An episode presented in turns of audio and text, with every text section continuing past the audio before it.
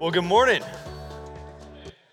If we haven't had a chance to meet, my name is Drew McCall. I'm one of the pastors here at High Point Church, and I am excited uh, to uh, be with here with you again uh, to close out, as Parker mentioned, the series Family Discipleship. So, if you have your Bible, uh, go ahead open it up to Deuteronomy chapter six. Uh, we're going to bounce around to a few different places, uh, but that'll keep you pretty grounded there in Deuteronomy chapter six. Um, as I mentioned last week, we are in a family discipleship series. So we're going to use a lot of family language, parenting language specifically. But if you are not, if no matter what your family looks like, if you're not a parent, just a reminder this series is still for you. If you're a student in the room, this series is for you. And here's why because if you are in Christ, if you are a disciple of Jesus, whether you are 12, 22, 62, we're called to make disciples of Jesus. That's what we're called to do. So, though we might use some specific parenting language, use some different family language, even if you don't have kids, you can take the truths of the good news that we're talking about today and apply it outside the home just as much as you can inside. So I encourage you with that. Don't forget that. But as we've walked through this series, uh, we've started with talking about the mindset when it comes to parenting. We talked about how we have to change our perspective that we do not walk into parenting or grandparents or even just, just disciple making. We, we think, oh, yeah, I'm going to make disciples, but then it's like, do you really open God's word? Oh i'm gonna i'm gonna raise my kids. Uh, but you know it's all about sports and school. The whole purpose is to raise them to be disciples of jesus christ. First and foremost. Everything else is good. A lot of it is needed. We need to feed our kids. But we need to give them the word of god. And then the second week we talked about the mess of our family our personal sin generational sin the brokenness of our family, if we're gonna, if we're gonna disciple well in the future, we have to, to deal with the mess of our past. And the good news is actually uh, Isaiah 53 that Anna Grace was just talking about. It talks about how Jesus didn't just take, uh, take on this, our personal sin on the cross, but he was crushed for our iniquities, for the generational sin to set us free from the mess of our past and our family's past. And then last week, we started talking about the makeup of family discipleship, the how to. We talked about the different spheres of life, and we talked about this magnet that if you didn't grab one last week, make sure you grab one at Next Steps on your way out. But it has moments, model, minutes, milestones, all four of them, different spheres of life that make up family discipleship, all held together by the gospel of Jesus Christ. And as, as we were, I was actually, I didn't say this first service, but as we were singing those songs, when we talk about practical things like this, it's really easy to get kind of sidetracked with, okay, I got to go home, I got to do these things, I got to be right in order to earn redemption. Everything we're talking about today is because of that old rugged cross. Everything we do today is not going to earn anything. It's not to go uh, earn anything by your works. It's all of your works are done in response to the good news of Jesus Christ. Because you have been set free, you be a tool of grace to set others free. That's what we're talking about today. And so last week we talked about modeling and moments, the top two, the more spontaneous times in our lives as we go through life, as we live talked about modeling how if we're going to train our kids up in a way they should go according to God's word, guess what? We should make sure we go that way ourselves. And then we talked about moments, how God has given us everyday moments, seemingly insignificant, mundane, everyday moments of life. But we should be good stewards of those moments to speak the truth of Jesus into people, especially into our kids. And so today we're talking about the more structured times in our lives, the minutes and the milestones. Because as important as the spontaneous times are, the structured times give us a more holistic view. They give us a nice balance when it comes to discipleship. We can't just be spontaneous, we need to be strategic and structured as well. So, if you're in here and you're an organized person who gets like a, uh, one of those daily planners every Christmas as a gift? Or uh, Marley laughs because she probably gets one. You get one, don't you? uh, or if you love planning the vacation as much as you love going on the vacation, you're going to love today, okay? That's what we're talking about. We're talking about strategy, we're talking about structure. And if that's not you, I'm sorry. It's good to get outside your comfort zone, okay? So we're talking about the structured times. I want to go ahead and say that I was actually talking to Brad Harris after the first service, and uh, and we were just talking about the the message, and because uh, we're talking about two things: minutes and milestones. And I'll go ahead and tell you up front, the majority of what we're talking about is minutes. We're going to spend a lot of time there. So, like in a bunch of minutes, when I say all right, now we're going to talk about milestones. And you look at your watch, you're like, what in the world? I promise you, the second part's shorter, okay? So we're talking about minutes first. So here's how we're uh, defining discipleship minutes creating intentional time built into the rhythm of the family's life for the purpose of thinking about, talking about, and living out the gospel. So you see how this is different than the moments we talked about last week. That was the spontaneous moments that come and go, right? The, the small everyday moments of life. This is talking about scheduling time specifically into the rhythms of your life, setting aside time strategically, on purpose. It's intentionally doing that to think about, talk about, live out the gospel together as a family. And they can be times that you set aside daily, weekly, monthly. It can be consistent for years, it can be different, spor- uh, sporadic. It varies, but the whole purpose is as parents and disciple makers, we intentionally schedule time to train up our kids in the Word of God and pointing them to the work of God. Intentionally doing that. The modeling, the moments spheres that we talked about, the spontaneous ones, they're important, but it's vital that we take our schedule and build time in to intentionally train them. And that's what we're talking about. we're going to talk about the why. Look back at Deuteronomy chapter 6. We t- looked at it last week. We're going to look at it again, starting in verse 4. Hear, O Israel, the Lord our God, the Lord is one. Remember, that was the the one truth about God. He is the one and only God. All these other gods, false. He is the one and only. Verse 5 You shall love the Lord your God with all your heart, with all your soul, with all your might. And these words I command to you today shall be on your heart. And that's what we talked about when it comes to modeling, right? If we're going to train them up, we better go that way ourselves. It's, it starts with us living as a disciple of Jesus. But then we went to verse 7 You shall teach them diligently to your children, and shall talk of them when you sit in your house, when you walk by the way, when you lie down, and when you rise. That's where we talked about the moments, where it's the everyday times of life. You talk about these things as you walk, sit, lie down, rise. It's the everyday moments of life. But there's three words in verse 7 that I want to go back to when it comes to discipleship minutes this intentional scheduling and training of our kids. You might want to guess what they are. Well, you're in first service, Mr. Lloyd. That's cheating. cheater, cheater. It's teach them diligently. Teach them diligently. The word used there, the Hebrew word used for teach them diligently, it's one word. It's shanan. Y'all say shanan. Shanan. Here's what it means it means to sharpen, to prepare, to directly and decisively teach, to instill with persistent instruction. So it paints a picture not just of the spontaneous times in life when we go through life and we're talking about these things, but intentionally, decisively, directly training them, persistently instructing them.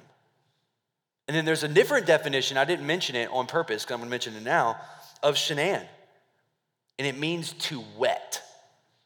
Now, that's not wet, W E T. This isn't go tell your kids to run through the sprinkler, okay? This is W H E T. And what that means is to challenge and stimulate and deepen See, so often when we talk about teaching, when it says teach them diligently, we say, okay, I'm going to teach them. We think lectures and monologues, right? But when we take that understanding of to wet, to stimulate, we see what they're really talking about when they say shanan. What they're saying is we want to teach them diligently, directly, decisively, to challenge them in a way that deepens their understanding. Does that make sense? It's not just telling them something, it's truly teaching them and instructing them, raising them up. And that's the difference between teaching and telling. I, uh, I mentioned this first service. Uh, I saw that one of our students, Grayson Saunier, just signed uh, Ole Miss baseball. They just signed him last week. Saw it on social media. Uh, he wasn't here, of course, today when I gave him a shout out, but that's okay. Um, but he did. And I was told that I don't keep up with baseball. I was told that Ole Miss is good at baseball, so that's he must be good, right? So, if for the next month we're going to set aside time in this service for Grayson to come up here and tell us all how to throw a knuckleball, which again, I've been told is a pitch, okay? If he comes up here and he teaches, he tells us all how to throw a knuckleball, 20 minutes. And at the end of a month, we're all gonna go to the backfield. Unless you knew how to throw one before, none of us are gonna know how to throw a knuckleball. You might try, it's gonna look terrible. Why? Because we all know, as much as we try to, when we try to tell people things, that doesn't mean they learn anything.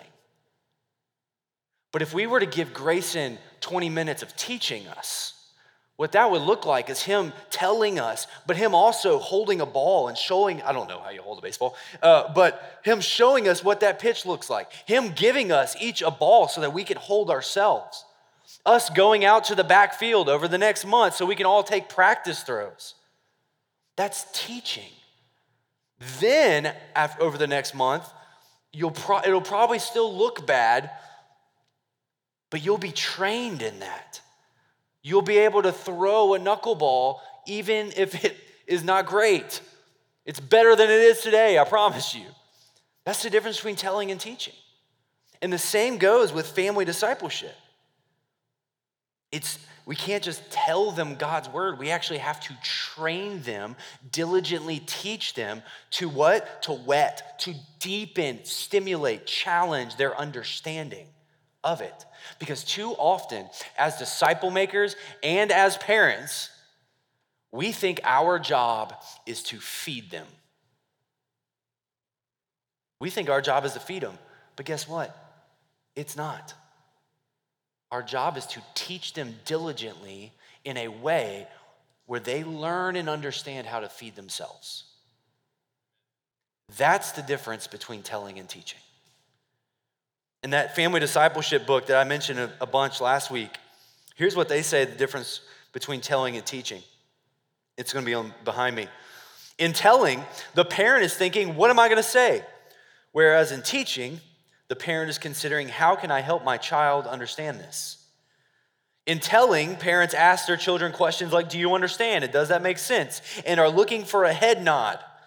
But in teaching, a parent is asking things like, Can you explain that to me? And what do, you, what do I mean when I say blank? In order to evaluate their children's grasp of what's being taught and get them to interact with the content. Here it is. This is the best part. A positive result from telling is that your children remember some of what your parents said, of what parents said. But a positive result from teaching goes beyond regurgitation to the ability to demonstrate, distinguish, and defend what they've been taught. When we teach them diligently, they don't just regurgitate. They don't just, uh huh, I heard you. We help them understand it we stimulate their minds, their hearts to a way where they understand it. We want to teach them and train them because one day they're going to have to own it themselves. And we want to prepare them, sharpen them for that. It reminds me of this story, uh, another example in scripture. Does anybody in here know who Lois and Eunice are? Anybody? This is a free, you can raise your hand or scream it out. Nobody? Good, that's what I was counting on. So, Lois and Eunice. No, you don't. Lois and Eunice. It's this mother and daughter. They were Jewish women. They lived in this town, Lystra. And uh, they, were, they were Jews, but by the grace of God, through the, the spread of the gospel, they, come to, they came to put their faith in Jesus. Still not ringing a bell? It is somebody's mom. See, Eunice, at some point, after putting her faith in Jesus, she came to have a son. I bet you heard of him. His name's Timothy. Anybody heard of Timothy? Y'all are just shy and don't want to raise your hand. You'd heard of Timothy. Thank you. Timothy. He was a, a man raised by his grandmother, by his mom, believers in Jesus. He came to put his faith in Jesus. Paul came to Lystra. He met Timothy. Guess what he did? He took Timothy under his wing. He discipled Timothy. He took him on a, ministry, a, missionary journey. He left Timothy, Timothy in Ephesus to be the pastor of the church at Ephesus. But it's interesting in Second Timothy, in Paul's second letter to this guy, Timothy, he mentions Lois and Eunice. Look at what he says, 2 Timothy chapter 1. I am reminded of your sincere faith, Timothy, a faith that dwelt first where? In your grandmother Lois and your mother Eunice, and now I am sure dwells in you as well.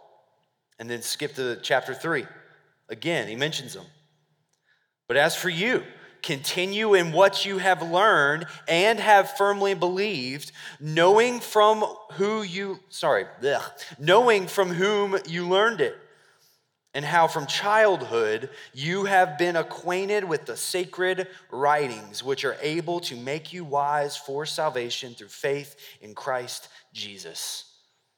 So, Timothy, this guy who was a missionary, a pastor of Ephesus, discipled by Paul, what does Paul say? He said, Your faith was shared with you by who first? Your grandmother and your mother. They're the ones that raised you. That's what he says. And if you look at it, the, the word in, in verse 14, it says learned twice. The word used there, it's a Greek word, so it's not shanan, but it has a very similar meaning. It means to learn by use and practice, to be in the habit of. So the insinuation there is Lois and Eunice, they raised Timothy up in the habit of dealing with the scriptures. They trained him in a way where he was using it himself. They didn't just tell him, they shared it with him, they showed him how to do it, how to, how to read the scriptures. And, you know, the, to them, the, the sacred writings, the scriptures, it was the Old Testament. But what's beautiful is that through the spread of the gospel, they put their faith in Jesus, and they, Eunice and Lois, they started to see hey, the scriptures, what Isaiah talks about in Isaiah 53, he's talking about Jesus. Everything in the Old Testament, it points to Christ. So they didn't just share the, the sacred writings, they showed him just the Word of God, but the work of God through the Word of God. They raised him in it, where it says that he was familiar, he knew it. And the reason I mention that is in verse 14, throw that back up there. It makes a distinction there. It says, You have learned and you have firmly believed. There's two different stages there. And that's why we teach our kids. That's why we teach our kids, because there's going to be a point in their lives, their 20s, their teens, their 30s, 40s, I don't know when it is, but at some point, there's going to be a time where they are going to own it themselves. They're going to have to own it themselves. They're going to have to firmly believe it. That's why we don't just feed them, we teach them how to feed themselves. Is because there's going to be a point in time they have to come and firmly believe in this, believe in the work of Jesus. We build a firm foundation so that they can come to firmly believe. And I said this last week. I don't remember if it was in this service or the, sec- the first service. I only said it in one. But so often we think our job as disciple makers or parents is to, to put together the puzzle of life for people and say, here. But it's not. It's to teach them diligently, which in reality means giving them the puzzle pieces they need so that one day they can put together the puzzle of life. Because they have to take it and own it for themselves. Now, as we're talking about this scheduling, this intentional time, I am sure that you're sitting here and you come up with a bunch of excuses in your head. And I assume that because I did literally the exact same thing. As I was reading books, as I was preparing for this sermon, I was like, yeah, I know Colby Grace needs that. But, yeah, right? We come up with all kinds of excuses. So I listed the ones that I thought about. Maybe you have the same ones in your mind. But how do we have time? We're so busy. We have so much going on in our lives. How are we going to make time for this? Here's a better question. With everything you have going on in your life, how do you not have time for this? How do you not prioritize this? And what's interesting, I noticed this as I was, this excuse came in my head. We've talked about modeling, moments, now minutes. And one of the excuses for all three of them has been busyness. Because I truly believe that busyness is one of the biggest hurdles and barriers when it comes to discipleship and family discipleship. And I say that as an incredibly busy person. It's one of the biggest hurdles we have. But if our main priority is to make disciples of Jesus, if that's our first call as disciples of Jesus, is to make disciples of Jesus, we have to build in time in our schedule. Because you know what? Your schedule reflects what your priority is. So, what does your schedule reflect is your priority? What does your schedule say about it? Does it say that disciple making is your first and foremost priority?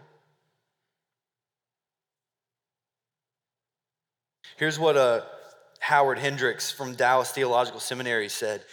He said, if parents are looking for a convenient time to schedule family worship, they may as well forget about the idea. Christianity and discipleship is not a matter of convenience, it involves cost.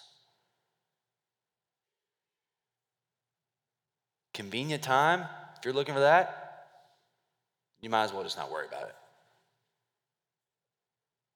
Or maybe uh, you might be thinking, but we bring them to church. They're sitting right here next to me. You told me to model last week. Look at what I'm doing.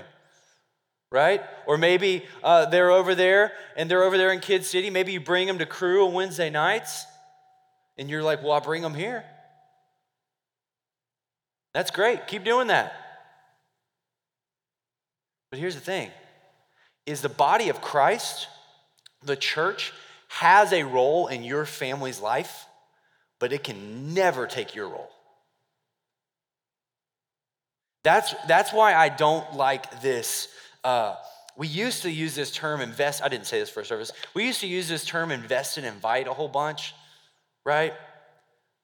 And it was this idea hey, go build a friendship, bring them here, let that man on stage, let those worship leaders, let them bring them to Jesus. That's not what discipleship is. We are called to make disciples in our homes and outside of our homes. Here's what Charles Spurgeon said about this. Let no Christian parents fall into the delusion that Sunday school, and obviously he meant Clubhouse, Kid City Crew, the house, uh, but let no parents fall into the delusion that Sunday school is intended to ease them of their personal duties. The first and most natural condition of things is for Christian parents to train up their own children in the nurture and admonition of the Lord. Yes, teach them to gather with the body of Christ. But the body of Christ cannot step in and influence them and spend as much time with them and have authority over them in the way you do. Or how about this one? Okay, I get it, but won't it be weird? Like, we've never done this. That's gonna be weird. Let's sit down and read the Bible together, family. Yeah, it might be weird. New things are weird, and that's okay. Embrace the weirdness, okay? You'll figure out what works, you'll figure out what doesn't work. Don't worry about it. Figure out a way to make it fun. If you love sports, if you go home on Sundays and you watch the NFL as a family, have a halftime devotional. If, you're, if you have a, a son or daughter who's moved away and then they come home for Sundays just because, man, y'all have always watched sports together, have a family devotional in the middle of it. They don't have to live in your home. If you love the outdoors as a family, figure out a way to be outdoors and worship together, to talk and think about Scripture and the work of God and Jesus. I was talking to the Harrises last week, and they bought this fancy smokeless fire pit thing, right? And I was telling Brad how crazy he was because it's expensive. And, and he said, it's worth it because our family prioritizes and loves sitting outside around the fire together. Make it fun. You don't have to sit in a circle and read through First Corinthians every single time and sing kumbaya for 62 minutes. Make it fun. Figure it out. It'll be weird. Cool things are weird. Here's the next one. The last one, really. But where in the world do I start? Okay, I get it. It's going to be weird. What in the world do I do? Never done this before. Three things. Keep it simple. Right? Keep it simple. Don't overthink it. Keep it simple. The good news you don't have to have a seminary degree to train your kids in the Word of God. Now, side note, you do probably need to meditate on the Word of God yourself, like we talked about modeling last week. If you're not soaking up the good news yourself, how are you going to be wrung out for your kids? And you should probably be discipled by someone a step or two ahead of you as well. But you don't have to have a seminary degree. Keep it simple. Read God's word together. Read something based on God's word that's, that's gospel centered. It's full of God's word and scripture. Pray together. Talk about these things. Remember, it's to stimulate. Don't just read it, say, okay, pray, we're done. No, talk about these things. Help them understand what they're reading. Pray about it. Sing worship songs together. Keep it simple. Keep it fun. Keep it simple. The second thing is depend, it depends on their age. Different kids and adults learn differently. You could have Johnny over here and Stephen over here, and they, they, they're wired differently. If you're discipling someone, especially if they live in your home, you know them best. You know how you can reach them. It depends on their age. If your son is 27 years old and y'all every other week have breakfast and Bible study together, that ain't gonna work for your four year old daughter. Talk about being weird, right? It's not gonna work. It depends. My daughter's one. If we sit her down for too long, she just spins around in circles in our lap. Realistic expectations, right? And the good news is that uh, there are a bunch of different resources that are geared towards people at different stages of life. Whether they're kids, when they hit teenage years, what we should really be training them to be adults right? That's honestly one of the reasons we don't have student ministry on Sunday mornings is because we want teenagers to know what it means to be a part of the body of Christ. We want, we want them up there serving in kids. We want them holding doors for people. We want them to sit here so that you can model for them what it looks like to worship and pray. But there are all kinds of resources, Bible, uh, storybooks, Bible studies, catechisms. I brought some uh, that we just had in our house. This one's called Near. It's geared towards young kids, obviously, because look at it. But it's about Psalm 139. It's about how God is always near. This one is by Ellie Holcomb. Don't forget to remember, because we're forgetful people. We love the Holcombs. We love Drew Holcomb, the neighbor. So I said, hey, she wrote a book. Let's buy it, see how it is. It's incredible. What's this book about? It's about how we don't forget to remember because God made his creation to reveal to you his glory. This one's a, a Jesus storybook Bible. It's when she's a little bit older, we're going to give this to her as one of her first Bibles. This one is when she's a little bit older in her older elementary, it's still in the box, uh, older elementary, because she's not there yet, because we want to prepare her. These little flashcards. She's, uh, she goes to PDO. They say that she's learning her alphabet. She's really not. But at some point, she will. And this are, these are flashcards, A through Z. But at the bottom of each one of them, it tells you a different characteristic of God because I want her to learn her alphabet. I also want to know the character of God. It depends on their age. And the third one is start somewhere, not too early, not too late. If your kid's 17, about to move out, start somewhere. You got six more months, not to make you cry. If they're 32, it's not too late. If they're 62, it's not too late. Start somewhere. And everything, like I said earlier, it'll look different daily, monthly, weekly, sporadic, continual. What, what we do with Colby Grace is, is we, we use something that's already kind of in her routine because she's only one, so we use her bedtime routine. Give her a bath, brush her hair, put her, you know, pajamas on her, and then we sit down with her, we read one of these books with, with her. We pray with her. About once a week, I turn on Spotify and I we sing with her. She doesn't sing along, she doesn't know what we're talking about, but we're, we're praising the Lord with her. And I brought this book, Llama Llama Red Pajama. Doesn't talk about Jesus once, but she loves this book, so we try to keep it fun. She laughs. She, you know, hits the book because she thinks it's fun. We keep it fun. So st- keep it simple, depends on their age, start somewhere. And on the website, on the way out, you know, I mentioned the magnets, but I mentioned this last week, the QR code, go to highpointonline.com slash resources. We have a bunch of minutes, discipleship minutes, ideas on our website that we, uh, we got from this family discipleship book, and it has a whole bunch of them. I think it's on the screen. Yep, there it is. Family meals and prayer, bedtime routine, like I was talking about, family uh, commute, you're in the car with them all the time. How can you leverage that?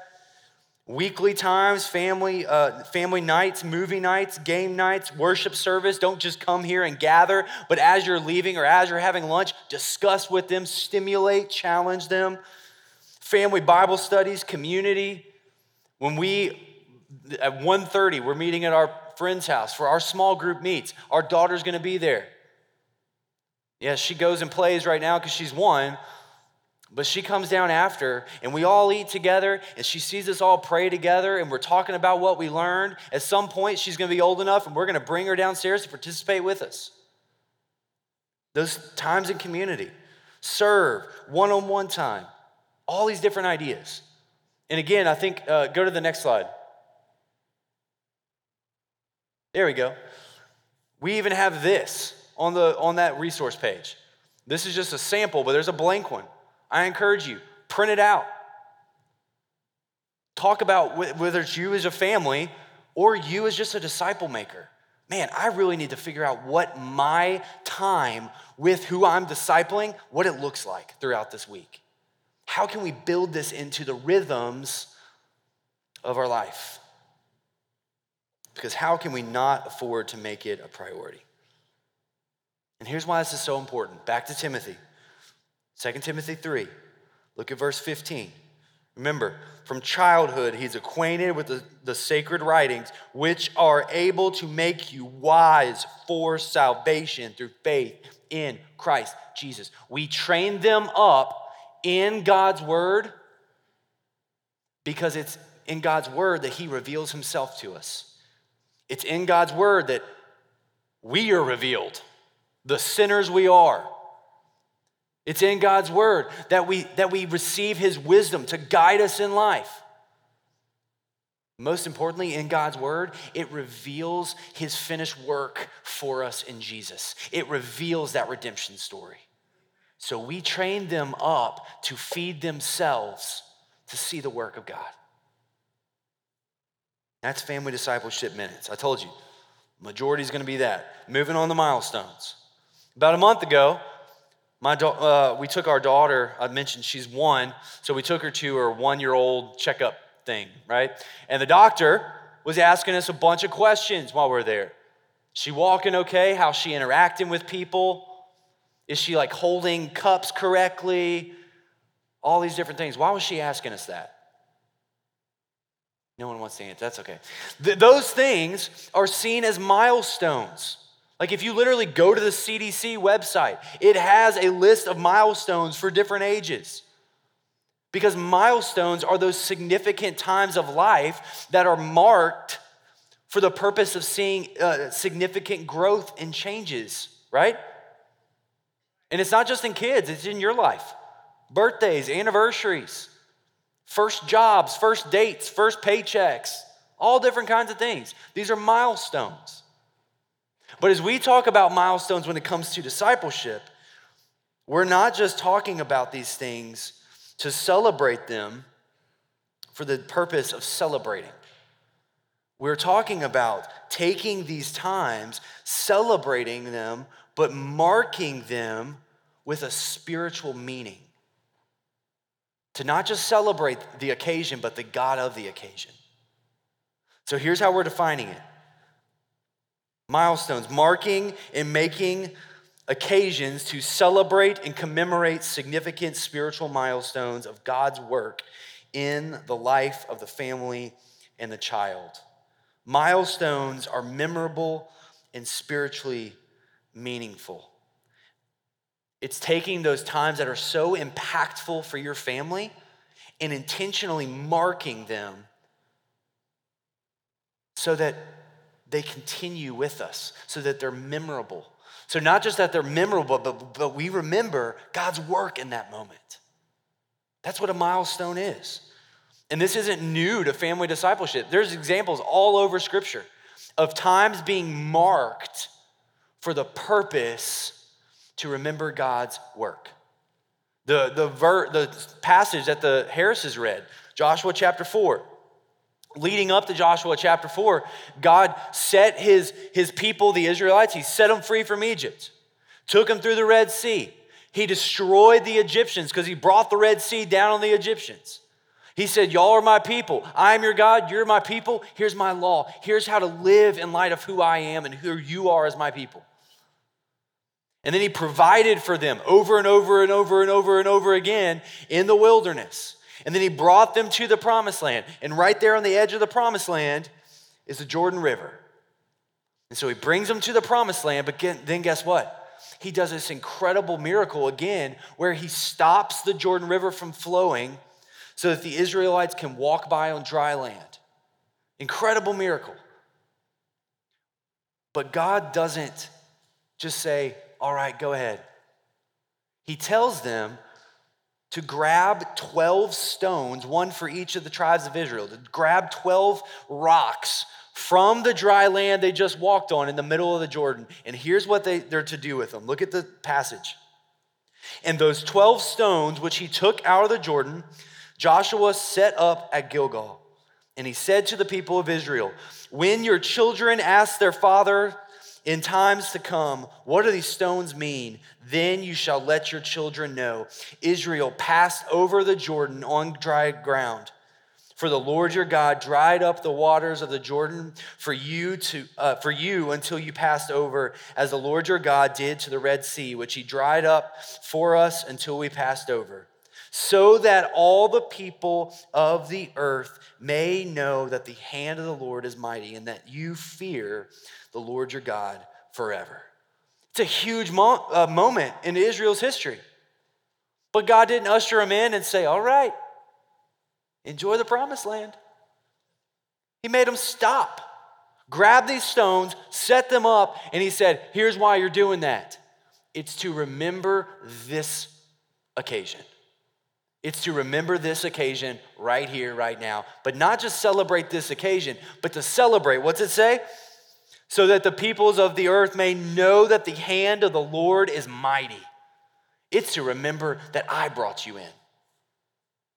And that you may fear the Lord your God forever. It's to remember me, and it's to remember who you are, that I delivered you. And there's a bunch of other examples. The rainbow, Noah's ark, right? Big symbol. It's a sign of his promise. It's, a, it's also it's a, it's, a, it's a sign that reminds us of his wrath. It's a sign that reminds us of his mercy and his promise to never do that again because he was sending a better sign in Jesus. The altars, all throughout the Old Testament, they built altars to remember who he is and what he's done. God instituted festivals and holy days to remember his holiness and his faithfulness. The jars of manna. Uh, the, in, the, in the wilderness, I mentioned how he provided. He provided manna because they were hungry. So manna would fall from the sky, they would gather it up, and then it would decay because the next day it would fall from the sky. It was a constant reminder of deliverance and God providing. Well, guess what?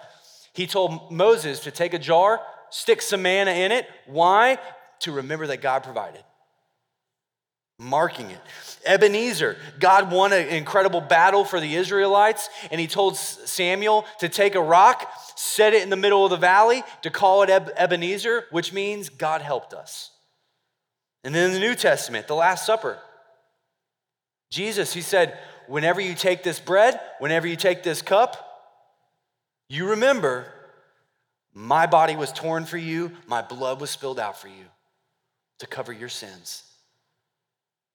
And then baptism, all throughout the New Testament. We see we saw one today.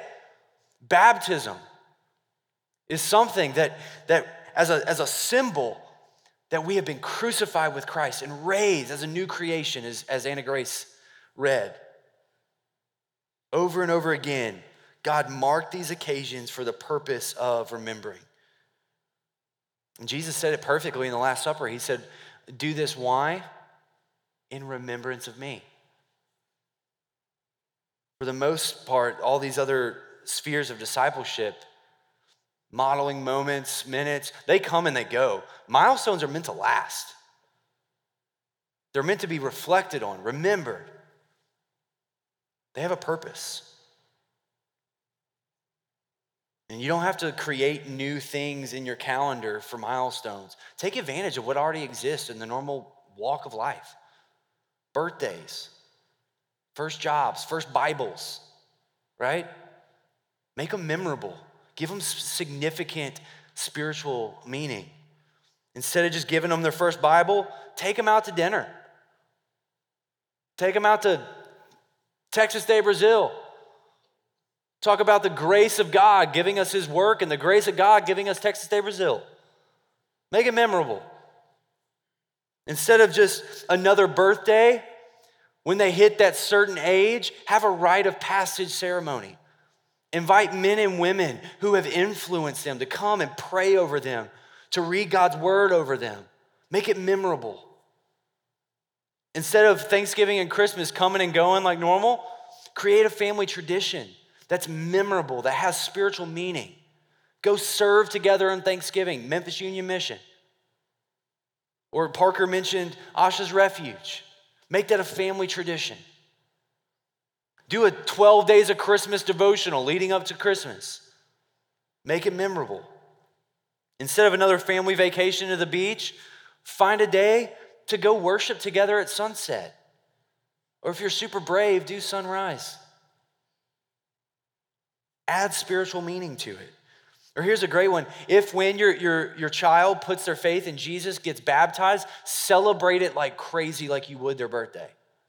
I was literally talking to the Steels, Josh and Alicia, out in the out in the lobby afterwards, and they and Alicia said, uh, or actually Josh was telling me, I've never heard of that until I married her. Her family has done that for years. She said, We just celebrated mine last month. I don't know how old she is, but she's a mom and she's still celebrating her spiritual birthday. Milestones.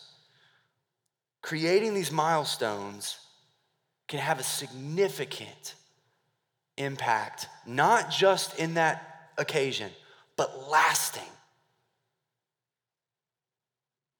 And there's a bunch of different ideas. I'm not going to read them because I don't want to bore you. But you can go download it, print it out. Again, create your milestone plan. And they have it for different, we have it for different ages. Have ideas for different ages. Go take that, figure out what it's going to look like. You got to start somewhere. Because milestones make a great way to remember all that the Lord has done. Right? That's what he says in Joshua, Joshua 4. Why do you do it? Because I want you to remember what I've done for you. It's a great way to remember. And we need to remember because we are forgetful. The Israelites, they had this 12 stone monument. Guess what? If you know anything about Israel's history, they forgot. And we forget too. We can sing these songs, we'll go to lunch, we're forgetful. Our, our kids, they forget too. So we want to make these milestones, mark them with the purpose of helping us remember. Helping us remember God's goodness, His faithfulness, what He's done for us, what He's done in us, what He's done through us. The first time your kid goes on a mission trip, mark that moment they because here's the thing about here's the thing about God's faithfulness is when we remember his faithfulness in the past it's really what strengthens us in the future. Is because when we are forgetful we can remember what he's done. He's the same God yesterday today and tomorrow. If he's delivered you from your sin and death on the cross through the resurrection what is he not to what's he not to give you He's going to give you everything you need. He's already given you everything in Christ. So there we are minutes and milestones. As we wrap up this series, we've talked about the mindset, the mess, makeup. That is our motive for the whole thing. It's the reason why on that magnet, the gospel of Jesus is in the very center. It's our motive to remember Look back at Deuteronomy chapter 6. We looked at it last week, starting in verse 20. When your son asks you in time to come, what is the meaning of the testimonies and the statutes of the rules of the Lord that the Lord the God has commanded you? Then you shall say to your son, We were Pharaoh's slaves in Egypt, and the Lord brought us out of Egypt with a mighty hand. And the Lord showed signs and wonders great and grievous against Egypt and against Pharaoh and all his household before our eyes. And he brought us out from there that he might bring, uh, bring us in and give us the land that he swore to our fathers. All of the do's that we were talking about, it's all firmly planted in the complete done, is what it says. Why do you do all this stuff? To remember that I delivered you out of Egypt, that I redeemed you. He's reminding the Israelites of their redemption story. Because he says that's the why behind the what. That's why you do, is because of who I am and what I have done for you. He wants our motive to not be religious legalism, but to be his redemptive love. That's our motive. And the same goes for us. Except for us, we have a far greater redemption story, a far greater salvation story. As helpless as the Israelites were in Egypt, we were far more helpless in our sin. unable to set ourselves free. As, as, as enslaved as they were in Egypt, we were far more enslaved. But in Christ, He sets us free from sin and death only by grace. That's our redemption story. And it's our motive, it's our energy, it's our fuel. Because as hard as disciple making is, as hard as raising our kids is, it's not the hardest thing ever done. As hard as it is for you to raise your kids, it was far harder for him to give up his one and only son for you, to redeem you, to use you as a tool of grace in the others' lives. See, we have to remember that we are way more like our kids than unlike them. We need grace just as much as our kids do. I said this first service uh, the people that you may go and make disciples, you may evangelize to, you need the mercy of God just as much as them. You need forgiveness just as much as them. You need the authority of God and the wisdom of God in your life, found in Christ, just as much as them.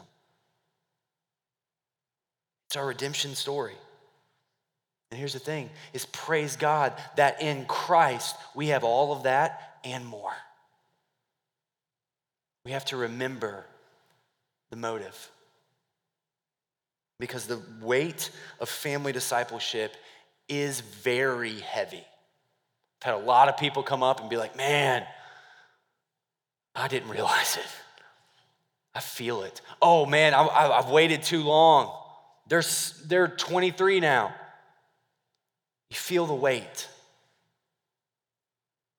But the good news is you don't have to carry the burden because you can't. And if you're in here as a disciple maker or as a parent and you feel burdened, uh, let me tell you why. It's because you've tried to step into a role that you don't belong in because you can't change anyone's life. The truth is, we sang it a second ago Jesus is the Redeemer. You are his representative. Scripture tells us that we are a new creation in Christ, and in the very same passage, it says you are an ambassador for Christ. He is the Redeemer, He's the one who makes dead things alive. It's His redemption. He's the Redeemer, not you. So feel the weight, but don't try to carry the burden. You can't. Trust in His saving grace, trust in His sanctifying grace, and then parent and make disciples with freedom and joy in response to who He is and what He's done. I'm going to pray for us, and uh, we're going to do response a little bit different, but I want to invite you to respond where you are. We're not going to sing a song today. I want to invite you, if, if the Lord's convicted you of something where you are, write it down. Spend some time in confession. if you want to come up here and kneel on this stage, do it. If you need to pray with your family, if, if the Lord lays someone that's on this side of the room and you're sitting over here and you want to go pray with them, go pray with them. Feel the freedom right now to respond how you need to respond. I'm going to pray and we can respond, and I'm going to come up here and dismiss us. But let me pray for us. God, we, we thank you because we are not the Redeemer. We can't redeem ourselves and we can't redeem anybody else. But God, you in Christ made a way of redemption. And praise be to you for that redemption story. God, none of us can be saved by our own works. It is only by grace, so that no man may boast in ourselves, but only that we can boast in you. So, Lord, I pray that you set people free today from trying to carry the burden of making disciples. Because I know that there are parents in this room that feel the burden. God, let them feel the weight, but not try to carry the burden, to trust in you. Bring them to their knees at your feet God, maybe there are people in this room who, who, who this is, is blowing their minds because they have never heard that redemption story of Jesus. And I, Holy Spirit, I pray that only you can do what only you can do. Help them come to put their faith in Jesus because it's not too late as long as it is called today by the grace of Jesus Christ. The work for us is to put our faith in the one you sent to take our sins away, to provide redemption. So, God, help us. Fill us up in the name of Christ. Amen.